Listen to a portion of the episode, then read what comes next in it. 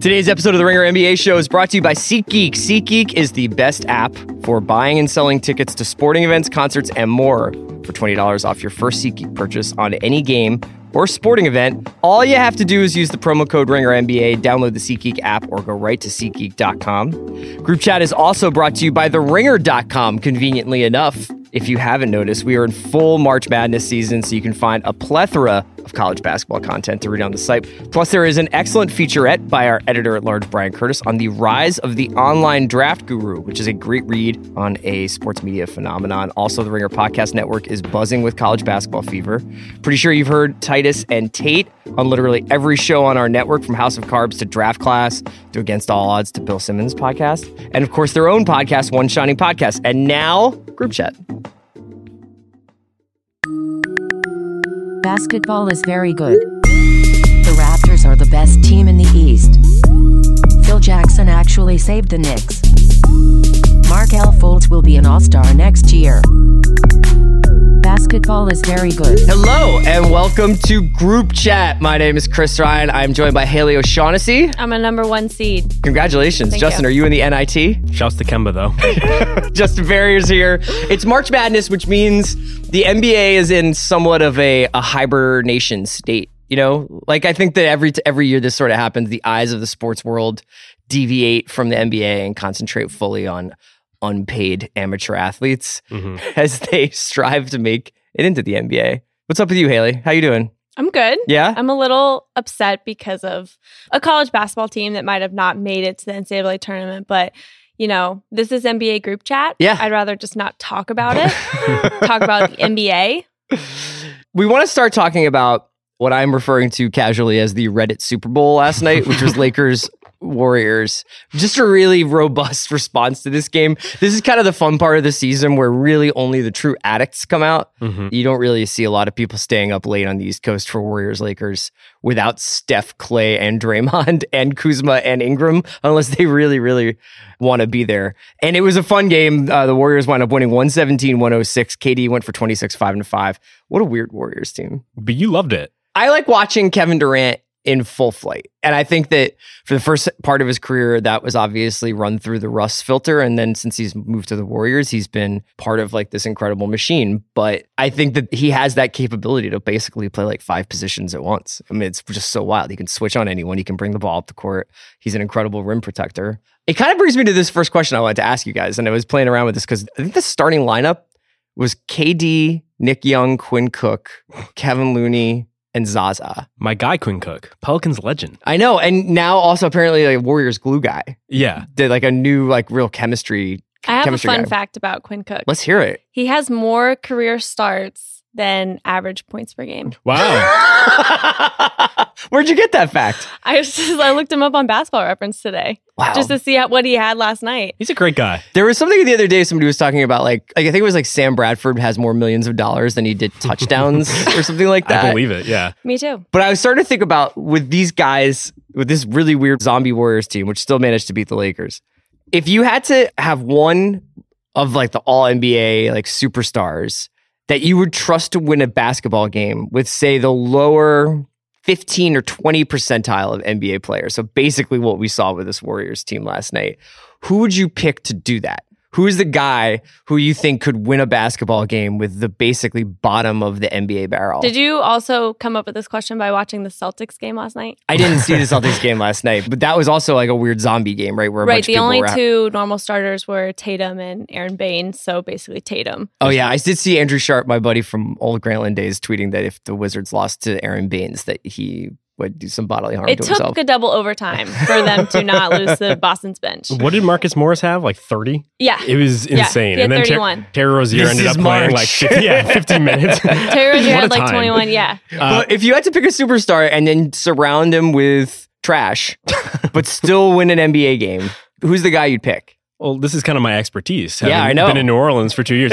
It's funny. I didn't tweet at all yesterday, like throughout the entire day. And yet some guy went and found me and tweeted at me and was like, this is basically what Anthony Davis has been doing for 2 years. Right. Now, they haven't made the playoffs both of those 2 years. So I think that's important context. But I would probably say LeBron, and we're kind of getting to see it now. I mean, yeah, his teammates are probably league average, so they're not Quinn Cook, Nick Young-esque, but he's the type of guy who can make a lot happen with less. Well, I think Concepcion pointed out on Twitter about some, I can't remember what the context was, but he did point out that LeBron did take Boobie Gibson and a group of guys around Boobie Gibson's level to the finals. Yeah. So LeBron is definitely more than capable of it. So you would say LeBron. Yeah. Danielle Marshall. Key to that team. Yeah. I'm also saying LeBron. And with the idea of KD doing it, I do think that definitely last night you could see like this is a guy who is going to make everyone better and not necessarily have to do it the Westbrook way because he took 19 shots last night. He had 26 points. Where the couple games before without Curry, he had 39, 40, and 37 points. But then last night he had 26. And the quotes after the game were like, yeah, he made us a lot better. Like he's doing the things that we needed him to do.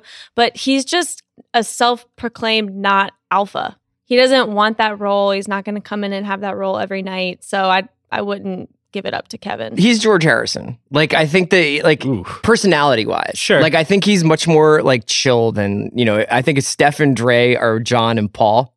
These are Beatles, by the way. I was like... Who's Ringo in the scenario? Bible character? Who's Ringo? Clay is Ringo, for sure. Yeah.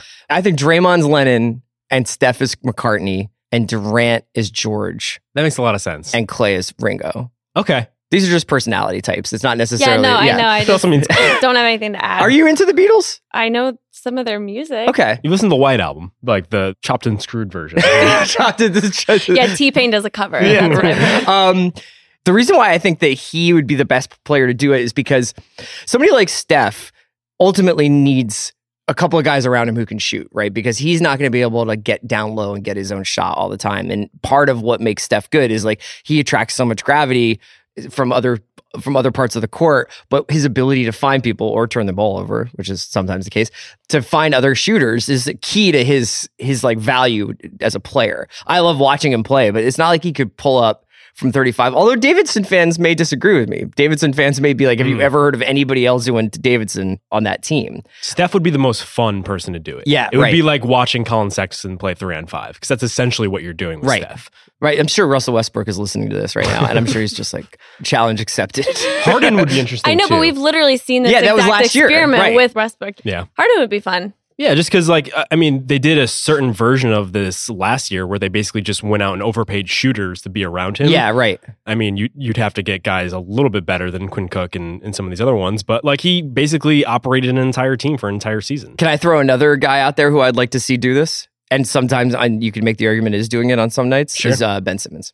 Because physically, well, not unlike the LeBron thing. Like, he can't shoot, obviously, but... I do think that physically he poses a unique threat to the opposing defense. There's just not a lot of 7-foot guys who can move that quick and see the court that way. And he can do things underneath the rim that I don't think somebody like Steph can necessarily do on a consistent basis. Just a thought. Sure. Anybody else you want to nominate? Anybody else you want to say I don't think they'd be good at this? Well, I think I already said Russ. Yeah. Which he did get to the playoffs. So kudos. But Andre Drummond. Yeah, that's not... Well, I mean, Blake. Yeah. Blake could not do it. Yeah. Let's talk a little bit about this Lakers team. They were without Kuzma and Ingram last night, but we haven't really spoken about them in a while. And in that time, they've like become pretty decent. Yeah. You know, they're 20-9 since the famous LeVar Ball saying that the team is quitting on Luke Walton piece, apparently. They're 20-10 now, I guess, probably. They've had a couple of guys have their moments this season, like Kuzma, obviously. Kuzmania swept the nation earlier in the season, and now in the last, I don't know, like 15, 20 games, it seems like it's really been Julius Randle's moment, which is convenient for Julius Randle because he's got a contract coming up. Yep. What timing? Yeah, right. Convenient. And then last night, after he has this ESPN feature about how it's his moment, Isaiah Thomas tries to like put him back in the young player box. Didn't go well. Credit to Isaiah. Didn't seem like he was backing down, even though there was a slight reach advantage on Julius Randle's part. They got into it last night on the sideline. Have you been enjoying watching the Lakers recently? Yeah, sure. They've actually been better in my eyes than like the beginning of the season where watching them was like fun, but also you were like, well, they're definitely still the Lakers. And with Isaiah Thomas, it's interesting to see those things still come out after like it went so badly in Cleveland when he like confronted Kevin Love. You know what I mean? And like kind of everyone was like, well, you're the poison from this team. And then he comes to the Lakers. He's doing the exact same thing. That's fun. I really enjoy watching Lonzo. It's so funny to go back to the beginning of a season and like listen to what we were saying about him, what everyone was saying about him.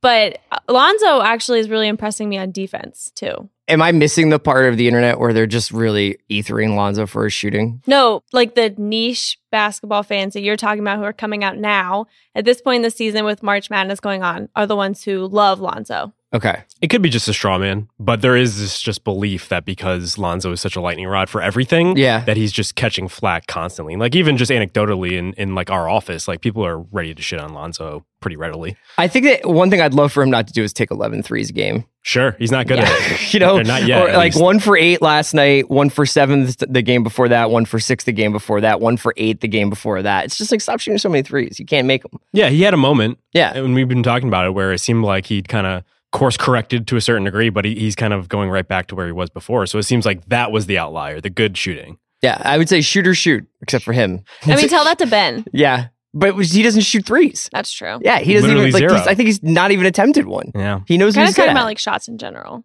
Oh, well, I mean, he does, like, a lot of weird runners in the lane and stuff, but most of his shots are, like, open baseline dunks. Who do you think could be the better shooter at the start of next season from deep? Ben or Lonzo? I'm not even joking at this point. I think that if you gave me good odds, I'd put money on Fultz. He wasn't even in the question. Really? I know. I'm saying a guy who's missed all of this season because he destroyed his own shoulder and possibly mind with his shooting mechanics, I think might be a better shooter than Lonzo and Ben next season. Are you saying that because I've seen Fultz? iPhone footage of him shooting without a hitch?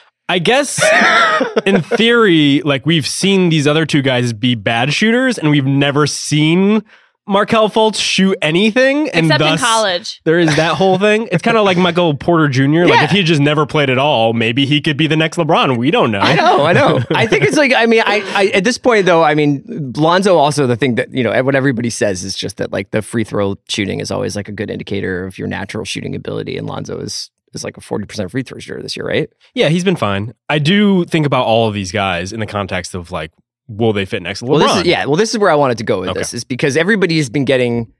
People have been getting pretty affectionate about the Lakers. And like, we always say this, and I think it's a cliche, but it's true. Good Knicks teams, good Lakers teams, and good Celtics teams kind of excite the league. It gives the league a sense of like a connection to its past and a connection to its history. And I think everybody would love to see a Lakers team in the playoffs that wasn't like a Kobe zombie squad like this anymore. Next season, obviously, they're being linked heavily with LeBron, heavily with Paul George. To make that happen would require it to be a different team. And there's obviously also rumors that LeBron has zero interest in playing in the Ball family circus here. So if you're a Lakers fan, after this nice second half of the season, albeit beating some teams that are tanking, would you rather have Paul George and this core of guys, Kuzma, Ingram, Lonzo, maybe even re-sign Julius, or LeBron and Paul George and whatever the bare minimum that you need to keep, keeping in mind that LeBron typically wants older players around him, and that might mean the end of Kuz, or that might be the end of probably Lonzo, if not like guys like Josh Hart and ZJ and all these other guys. What do you think? I think that if you're a Lakers fan, I would want LeBron because you have not won in such a long time after being like the team with the player, you know, for like a really long stint in the league. So you like really want to get back to winning. But you immediately become the most fascinating experiment in basketball. Like immediately. Sure. Like everybody watches every Lakers game all of a sudden. Sure, but people are going to watch them anyway. And especially if like Paul George comes. And that's what I would say to do. Not only because it makes the league more interesting, LeBron going somewhere else, but I think that this would really build up the team that they have now. And we've already seen so many of them improve, like Ingram and Randle. And so that, I think, is better long-term. It kind of gets to the heart of the question with all these young Lakers players is like, LeBron and Paul George are stars. They are bona fide all-star caliber players every single time they step on the floor. Whereas we don't even know what these guys are on the Lakers still. I think there have been flashes and there have been like good signs. Julius Randle has played particularly well since the beginning of the new year, since the All-Star break. But at the same time, like, are we sure it's not just empty stats? Are we sure that Lonzo Ball is going to be more than just like a ball mover and an occasional like good defender? Are we sure that Brandon Ingram can stay on the court? Because he's dealt with some injuries over this past couple games. And so it would obviously be great to have the two stars in there. But I think the bigger question is, even if they are there? What are these other guys? They have to play ancillary roles. And is Lonzo Ball the type of guy who could play off of LeBron if he can't shoot? Is Julius Randle, whose shooting is come and gone, can he play off of those guys? Do you think that this is sort of an example, because the Lakers obviously don't have their pick this year, their first round pick, so it's either going to go to Philly or Boston, depending on where it falls, and in all likelihood it'll go to Philly now. Do you think that this is an example of sometimes psychologically the Lakers don't have to worry about, like, they can kind of play free? You know, they want to get these younger guys better. They can go out and compete every night. It's not bad for them to finish 10th in the West, although I'm sure they'd love to finish better. Is there something to this where it's better than like what the Magic, even though the Magic beat the Bucks last night, or the Magic or the Kings or the Mavs or the Suns are kind of faced with this almost a second half of the season of misery? Yeah, because the Lakers' history grants them this kind of allowance. But also I think for LA fans, Magic and Rob Pelinka inherited what's going on now, but they changed ownership. So if they're like, oh, well, it's going to be different, if they have a sign to like get them through the rest of the season, you know, they have a big summer coming up. They're going to be able to make room if they want to. So there is something to look forward to. And at the same time, you have a lot of young, exciting, promising players. Like you said, we're not sure, but it is fun to see the flashes from Kuzma, from Ingram, from Lonzo, and now from Randall, who honestly, I always thought it was strange that they were like, this is the guy who we're going to trade. And maybe they haven't said that outright, although I think that they might have hinted at that. I think he was in the mix. It was like in the summer he was in the mix, and then he became more of a... Well, then they didn't extend him. So actually it's easier to look forward for them because, A, you guys have the history, whereas like there's a lot of pressure on a team like the Magic. They're like, oh, we're awful again. Yeah. Crazy. But with the Lakers, they have a future ahead of them. Yeah, I think there's just a point where if you're going through your second cycle of tanking, and I know the Magic are in their second front office, you're starting to look at the whole Ponzi scheme. You're starting to look at what the people were criticizing the Sixers and Sam Hinkie for, but both Sam Hinkie and the Lakers, they actually nailed their picks. And they also, by the way, they tanked properly. They didn't just finish with like the fifth pick or whatever. And so they have guys going forward. Now, they also screwed up with D'Angelo Russell. That was a misevaluation or just an improper like development of him. Yeah. And now they're faced with the same thing. But it's good to see signs of certain things, because at a certain point, like, you can't just keep doing this, especially if you're the Lakers and you're going to be on national TV regardless. Guys, I want to talk about Andrew Wiggins, but first let's take a quick break to hear from our sponsors. Today's NBA group chat is brought to you by Yahoo Sports Tourney Pick'em. March is here, which means one thing. It is bracket time. Yahoo Sports Tourney Pick'em is the best place to fill out your bracket all through their Yahoo Fantasy app. You can join a public group, you can create a group with your friends, or you can join Draymond Green's group for a shot at $25,000. And if you don't know college hoops, don't worry. You can choose one of the autofill brackets. You can pick coaches with the highest winning percentage. You can pick party schools. I know Arizona State is out, but Arizona is there. You can even totally rebel and pick the least popular picks. There is no wrong way to fill out a bracket in Yahoo Sports Tourney Pick'em. Build your own bracket now at yahoo.com/tourney2018. I want to ask you guys a little bit, because I want to talk about Randall a little bit more and what we think he could be. But you know what's really interesting about him is his draft class. You've got Jabari, you've got Randall and Gordon, all top 10 picks from that 2014 class, all not extended, right? Embiid is Embiid, and he's obviously at once a generational talent, but also you're just never sure if he's going to play, more than 50 games, right?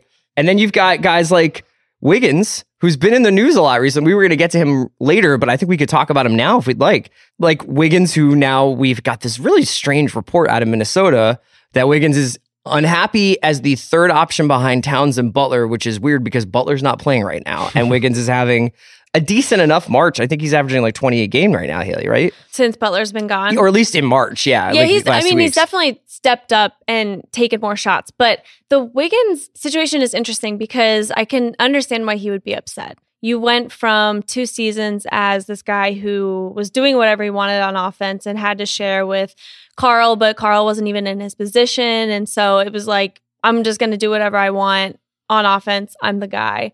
And then he also got paid a maximum contract. So if that doesn't allude to, they're confident in me being the guy, then, you know, he could be like getting mixed signals. But at the same time, Megan Schuster said this on Slack, and she's absolutely right. If you don't want to be the third option, you have to not play like a third option every night. And even last year and the year before, like, he's so passive sometimes on offense and then most of the time on defense. If you're that passive, I don't know how you're expecting people to go to you more. And also, he's not a great assist guy. He's not a great, like, let me make other people better type of player. So I don't think he can fit that role that he wants to fit. There's always been something around his role at the Wolves. There was that whole thing when Glenn Taylor was like, I want to give this guy the contract that he wants, but he has to show me that he wants to, it. Kind of. Like, he was like, you come here. It was like this long standoff with his contract this summer. And Glenn was basically like, I have to wait and shake his hand in person and make sure that he tells me he's going to try. See if he was properly motivated. There was a weird play like the other night that was very, I think, indicative of Wiggins. It's where it was against the Wizards. And I think it might have been actually towards the end of the game, but Wiggins split a double team, and you're just like, oh, and he's slashing towards the rim, and you're just like, this guy is really, really, really upper echelon, athletic slasher. Maple Jordan. And then he just passes it off to Bjelica, which is fine, but it's like, you're the guy, man. Throw it down. Don't go for a weird corner three here. I mean, I can't remember what the score of the situation was, so I don't want to misconstrue it, but it was one of those times where I'm like, you have all the tools to be the person you think you are, yet there's this thing that happens at the last second where you're like, let me give it off to Jeff Teague. You know? I think that actually is unusual. Well, an unusual situation in two aspects. First of all, Bjelica has been really good filling in the lineup and them shifting while Jimmy's been out. And he was also hot that game, if I'm not mistaken, if you are talking about the Wizards game. I am, yeah. And the other thing is that if Wiggins is going to drive to the basket, if he's going to do a little ISO, he rarely passes it out. That's just not his move. So I do think that that's unusual. But what you're saying about you're the guy, that's 1/4 of his performances. Yeah. You know what I mean? Yeah. It's he shows up and it's a good Wiggins game and we're like, oh, this is him. This is what he could be. The problem is he's not that guy all the time. Yeah, I spent some time with him right before the draft because ESPN had this photo shoot thing I went to and I had to do something for it. And he was headstrong, but really passive. You're right. He was very tame. And I feel that's kind of borne out over the course of his career. But Haley's saying, I think if you're a wing in today's NBA, I just don't think you can be just a scorer. You can't just be 2005 Ricky Davis. You have to be able to get guys involved. And it's an interesting parallel to in juxtaposition with Jimmy Butler, because Jimmy is just doing so much for this team. Whereas Wiggins can almost his duties were streamlined and it still wasn't working. He still wasn't scoring efficiently. He still wasn't making the extra pass. He still wasn't getting down low and rebounding with some of these guys, which is what his athleticism kind of points to. You should be able to make those effort plays because you're just so much bouncier and better than all these guys. And he just doesn't do that. And so it's almost like he's so concerned with the superstar aspects. Yeah. But he doesn't realize that the dirty work is what makes someone a superstar. Yeah, and this 14 draft class is really strange because I think that there's a couple of guys like that in there, like Aaron Gordon, where you're you have all the tools. Now, granted, Aaron Gordon's been in a really, I think probably, detrimental situation in Orlando where you have that kind of coaching and front office upheaval and a lot of trades and you've been playing with a point guard who can't shoot, so this floor doesn't get spaced right. He only in last season has turned into an outside threat, so that adds a whole other element of his game. But you go through this list of guys and it's a lot of I still don't know, or it never happened, or what if. Wiggins, we were just talking about. Aaron Gordon, we were just talking about. Exum just battling injuries throughout his career. Smart, who's kind of had, I know he's a folk hero in Boston, but this has been a really tough post-All-Star break second half of the season for him between the punching the glass and now that this finger problem that might keep him out of the playoffs. Yeah. I want to just ask, do we ever find out what was on the picture that he punched? Was it a mirror or was it just a it was portrait? John Wall. Yeah. It was a picture of John Wall. Smart, Randall, we've talked about being up for, he didn't get signed an extension. Now he's going to be hitting the market. Stauskas. Vonleh never turned into the stretch for God that people thought he would be. Right. Elfrid Payton on the Suns, out there in the desert. He'll also, I think, be up for free agency this season, correct? Yep. McDermott bouncing around the league. Šarić, awesome as a third or fourth guy, but Zach LaVine, injuries on his second team. And was feeling the same thing that Wiggins was feeling last year. Yeah, I mean, you could make an argument that the two or three most consistent guys in this draft after Embiid, and I guess Wiggins, but Wiggins comes along with all that number one pick stuff, are Nurkic and Jokic. You know what? And Gary Harris. I would actually disagree with you and say Clint Capela. Oh, interesting. Down at, okay, 25. So but let me ask you, if Clint Capela's on the Magic, what do we... We don't know. You're right. We actually don't know. Because Jokic to me is fascinating because Jokic is that. If Jokic was on any team, I think hopefully a coach would be well, I guess got to give this guy the ball in the high post every possession and just watch him be basically friggin' Jason Kidd in a 7'2" body or whatever. But I see what you're saying. Capela's turned into this awesome player, but I have no idea what Capela looks like. Yeah, he's very much on the Nuggets, a beneficiary of the situation he's in. But yeah, this is like a lot of guys, Rodney Hood, up and down, second team. You know, Shabazz finally coming good on Portland, but probably going to be Jameer Nelson for the rest of his career, right? That hurts. I'm sorry. I just find this class to be kind of fascinating. I mean, Kyle Anderson, again, not extended, probably going to do pretty well for himself in this offseason because he's gotten way more usage without Kawhi. In a weird way, he's like a big beneficiary of Kawhi being out. Mm-hmm. Fascinating class. Yeah, Josh Eustace was that weird experiment that the Thunder had with the G League. That's right, where they were like, well, and they could have drafted with Eustace, they could have had Kyle Anderson, they could have had KJ McDaniels. I remember people were killing them for not drafting KJ McDaniels that season. Whoops. You know, G-Rob 3, Jeremy Grant, guys who were basically role players. But, you know, Jokic and Nurkic and Gary Harris wound up being three of the most consistent, at least, contributors in this class. Yeah, the Nuggets have done a really good job of just, like, picking from low and like, being early on these international guys. Yeah, for sure. Now, having said that, they're probably not going to make the playoffs. I know. We're going to talk about another player from this class and another team that's trying to figure out what they are as they hit the postseason after a quick word from our sponsors. Today's NBA group chat is brought to you by Coca-Cola and Powerade. If you're into sports, then it's your favorite time of year. It's the NCAA March Madness. With so many games, you never know what's going to happen. That's why you need to be ready for whatever the next round brings and make sure your fridge isn't empty by the half. Swing by Walmart before every round and stock up on Coca-Cola, Coke Zero Sugar, and Powerade before the next one tips off. You'll practically be able to fly to the moon if you do that. I recommend it highly. Coca-Cola is the official fan refreshment of the NCAA. Be ready to watch all the games by picking up Coca-Cola and Powerade all tournament long. I know that personally, I don't have a dog in this fight this year, you know? I'm a Temple guy. Temple didn't make the tournament. Justin's a UConn guy. UConn didn't make the tournament. Nope. What Justin and I do is we get together, we get a ton of Powerade, we get a ton of Coca-Cola, and we watch for the NBA draft. We're watching for Trae Young. Mm-hmm. We're watching for DeAndre Ayton. What are you watching for? Who's the guy you were looking for? Colin Sexton, new Kemba. Bama. Yes. Love him. Love it.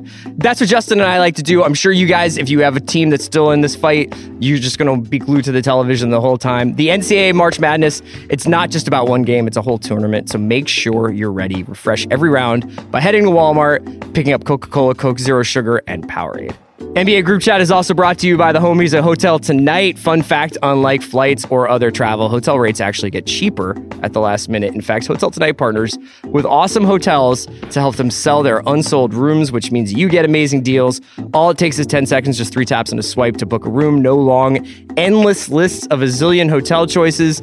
Hotel Tonight only shows you the best deals at the best hotels. It's perfect for if you're busy or you don't want to overthink things. I might be 3 tapping and a swiping for a little beach staycation this weekend. Who knows? Sounds nice. You can book up to 100 days in advance in top destinations and up to a week in advance everywhere else. Book next week tonight. Book next month tonight. If you're a student, book your spring break trip. Lake Havasu tonight. It's great for last minute getaways or a quick staycation, whether you're a planner or like to leave things to the very last minute. And with the Hotel Tonight HT Perks program, the more you book, the better the deals get. So start scoring amazing deals at incredible hotels and download the Hotel Tonight app now. All right, guys, we're back. I want to talk a little bit about the Bucks. This is a very odd season because they started out, they had an MVP candidate, if not an MVP favorite after the first like 30, 40 games or whatever. We wrote about Giannis 3 times a week in the first half of the season. And they made some win now moves in terms of getting Bledsoe. They also fired their coach. And they didn't go get like a big name after that. They went and just promoted an assistant, made him the coach the rest of the season. They've been in and around as high as the 3rd seed for a while, right? Mm-hmm. And now they are in 8th, and it is only by the grace of the Detroit Pistons that they are not struggling to stay in the postseason. They're 3-7 their last 10. They lost to a team in Orlando that is actively trying not to win. Not only that, we have to say this. Orlando flew in on game day. Yeah. They arrived at 2:36 in the morning. The night before, they had a vicious beatdown by the Spurs. Mm-hmm. Vicious. They were returning from a 10-day road trip which they went 0-5. All of that, they came in and did this to the Bucks. Yeah. That's atrocious. And let's just go over their starting lineup real quick. DJ Augustin, Jonathan Isaac, Jonathan Simmons, Mario Hezonja, the God, and Nikola Vucevic. And let's talk about that starting lineup because they helped the Magic jump all over the Bucks, 36-20 in the first quarter. And this is, Brewhoop has like a pretty cool article about this. I think it was from a couple days ago, before this Magic game even, where it's just like the Bucks are getting smoked in a quarter per game. Like there's a quarter where they just are not there. And there's a lot of cool stuff in this piece. I can give it to Isaac to put in the show notes, but it's basically about like, you know, whether it's the starters who are getting jumped on or the bench players, and it's happening in the first and third quarter. But this first quarter against the Magic was an interesting example because you could tell they just took their foot off the gas at a certain point. Like they kind of get the game going and it's set back and forth. Not great body language, honestly, like across the board. Oh, terrible body language. Terrible, like even Giannis, who is still putting up great numbers, and I think is the only reason. Like I think that their on-off numbers with Giannis are astounding, right, in Giannis's favor. But even him, just like a lot of like every time a Magic basket would go in, his shoulders would drop and his head would go down. I think that's a product of realizing where his team is. Yeah. Yeah. And the fact that, like, going forward, like, what can they do to fix this? I don't know. And yeah, this is what I want to talk about. I think so much of it is like wanting to play. Like we were talking about their defense and how awful it looked in the first quarter. I mean, it helps that like Simmons was on, he was having a good night, but at the same time, like they could have any shot they wanted. Yeah. And they did. Yeah. Clearly, it was 36-20 at the end of the first quarter. So they're 3-7 in their last 10, and they are 9-9 since Jabari Parker came back on, I think, February 2nd. Their numbers with Parker on the team are pretty mediocre. They're fine. They're about 9-9. That they're like the numbers you'd expect from a 9-9 team. On-off numbers are almost uniformly better with Parker off the court. Now, granted, like he's probably playing with second unit players and everything, but they're not going to have to worry about this much longer. They're not going to re-sign Parker. They didn't extend Parker. I don't think Parker really wants to play there, by all accounts. I don't know if you've heard otherwise. No, I wonder what his next contract is even going to look like. I do too. I wonder whether, I mean, the problem with him is that a guy like Aaron Gordon or a guy like Julius Randle, if you're Randle, like you could even be like, you know what, maybe I'll sign like a 1-and-1 or a 2 or 3 year deal with the Lakers and then be up again for free agency in my prime. But with Parker, with these two knee injuries, like he's going to have to hope he can find somebody who can give him like a 5-year deal, right? Yeah, Randle has the foot thing that he had early in season 2, so it's going to be fascinating because I think he does contribute. I mean, Gordon's had injuries too, yeah, Gordon it's true. Yeah, I just think Parker contributes to their biggest flaw, which is on the defensive side. I think everything we said about Jason Kidd was like, what is he doing with these defensive schemes? Why is he so aggressive? And they got rid of him and they played better for a while, but we look at it here and over the past couple of games, they've just been getting blown out on that end. 126 points to a team like the Magic is just incredible. And I wonder how they fix that, just because they brought in Eric Bledsoe, a guy who you would assume would be able to help on that end. Jabari is just not that type of guy. Chris Middleton. It's just like a lot of the pieces don't really fit together. Yeah. And they've sacrificed picks. They've sacrificed cap room. And now they're in like this weird middle state where they're in the Anthony Davis zone way too soon. Yeah. So this is what I wanted to ask is, typically with, let's say, like LeBron, right? Like LeBron, Russ, Harden, whoever you want to take from the upper part of the league, the best players in the league, they're known quantities, and we have enough tape and numbers and anecdotal evidence to talk about who plays well with LeBron, who doesn't, who plays well with James Harden, who doesn't. What does Russell Westbrook need? A bunch of guys like standing to the side and applauding him when he gets triple-double, I guess, whatever. But like we know what these guys need. With the unicorns, with Anthony Davis, although I think we know what Anthony Davis needs, he's 4 shooters. But with Giannis, who is still almost every game growing, changing, evolving, showing off his pros and cons of his game, we don't know what he needs as a complementary player. And it's not Parker maybe, but this goes back to what we were talking about with Wiggins, where it's like these young guys who come into the league at the same time. And I'm actually thinking about this in terms of the Sixers too, where they're having a great season, but we don't know that Embiid and Simmons are like perfectly complementary players, right? And like, even let's say Fultz was better than Malik Monk this year, but not God, not Donovan Mitchell.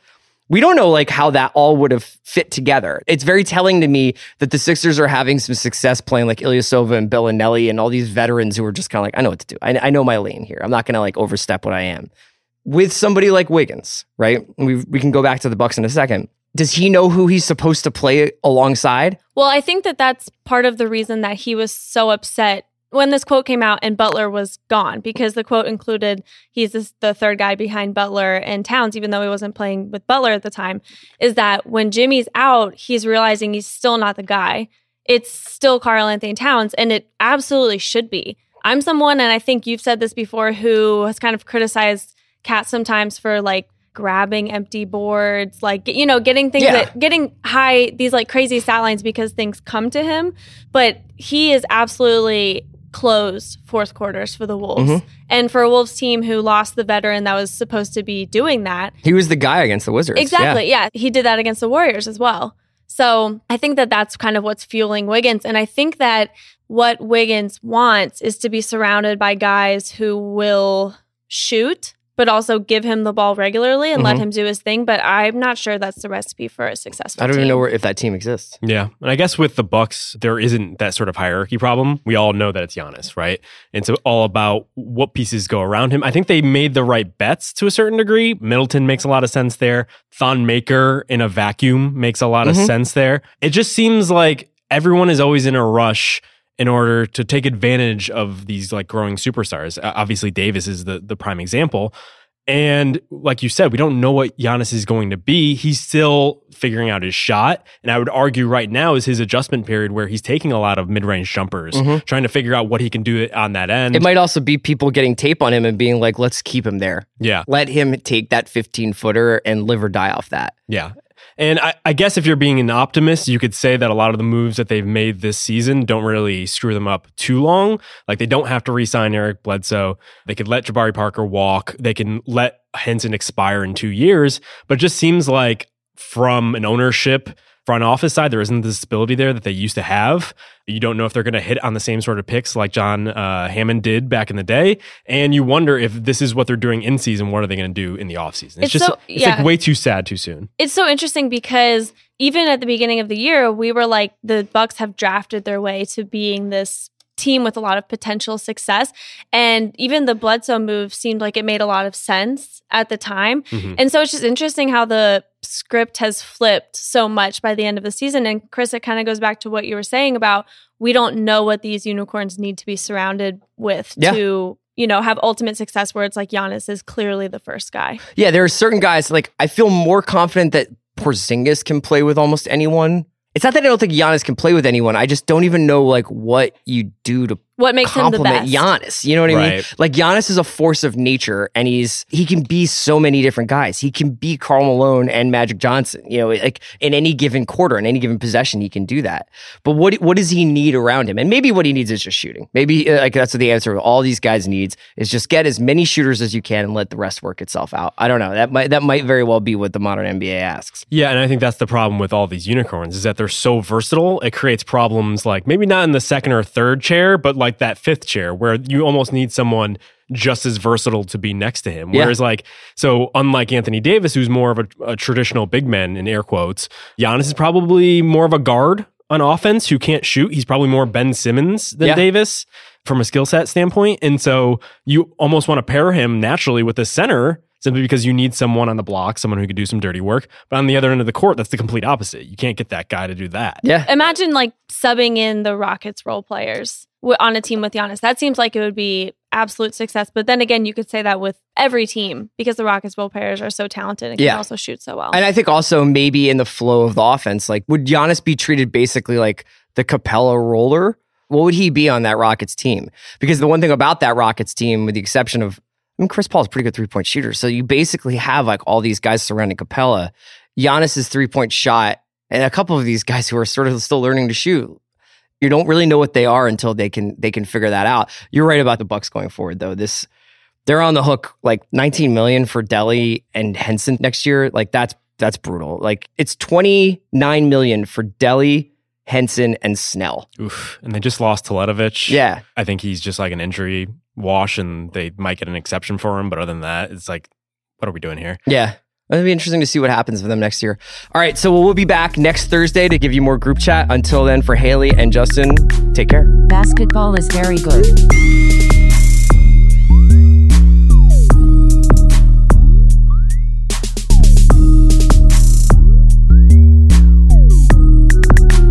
Basketball is very good.